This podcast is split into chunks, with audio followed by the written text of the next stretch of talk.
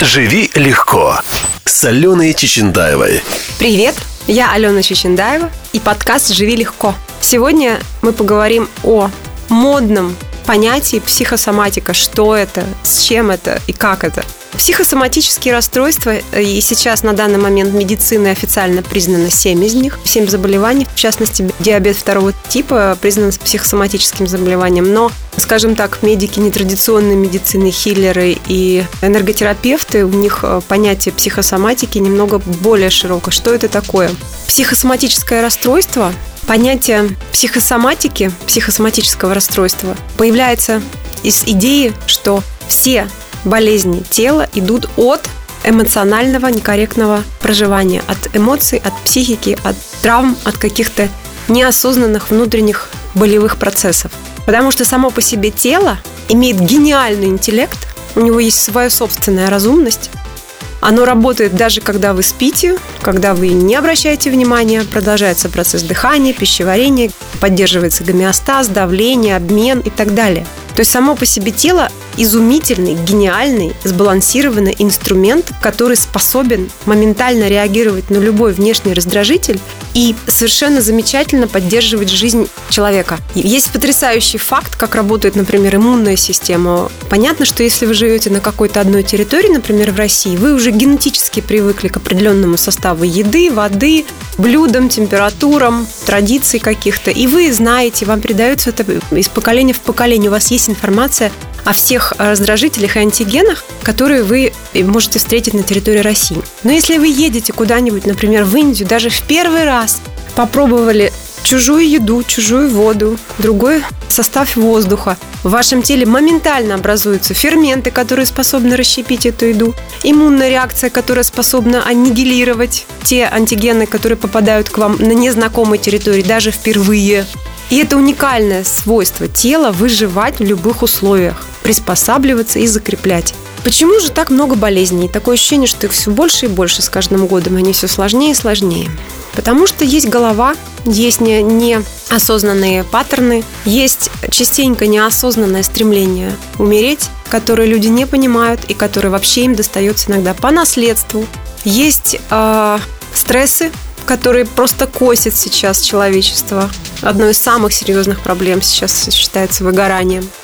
А и эти факторы как раз запускают процессы в наиболее слабых местах, ну, где тонко там рвется.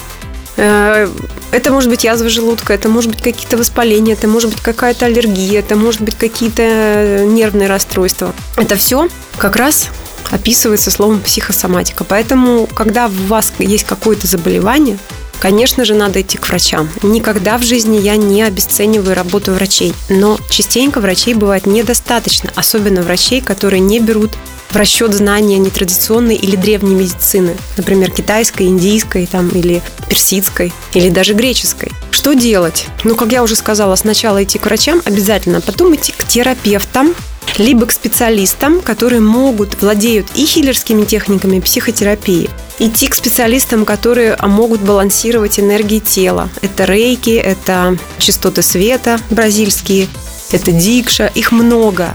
Очень много негатива слышу по поводу энергии, и совершенно с этим не согласна. Проблема в том, что не надо этим ограничиваться. Я еще раз говорю, врачей никто не отменяет, но Лично знаю многих врачей, кандидатов наук, которые в том числе и занимаются исцелением энергетическим. То есть у них есть знания и официальной медицины, и они занимаются киллерскими практиками. Одно не исключает другое.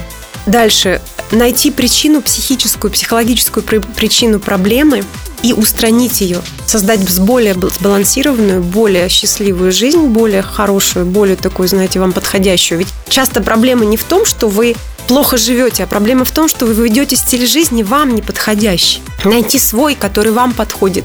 Климат, который вам нужен, еда, которая вам нужна, окружение, которое вам нужно, занятие, которое вам нужно. У меня ушло много лет, чтобы понять, что я хочу, и я очень дорого за это заплатила и больницами, и срывами, и диагнозами, которые мне в свое время как неисцелимые определили, но с меня их уже сняли, кстати.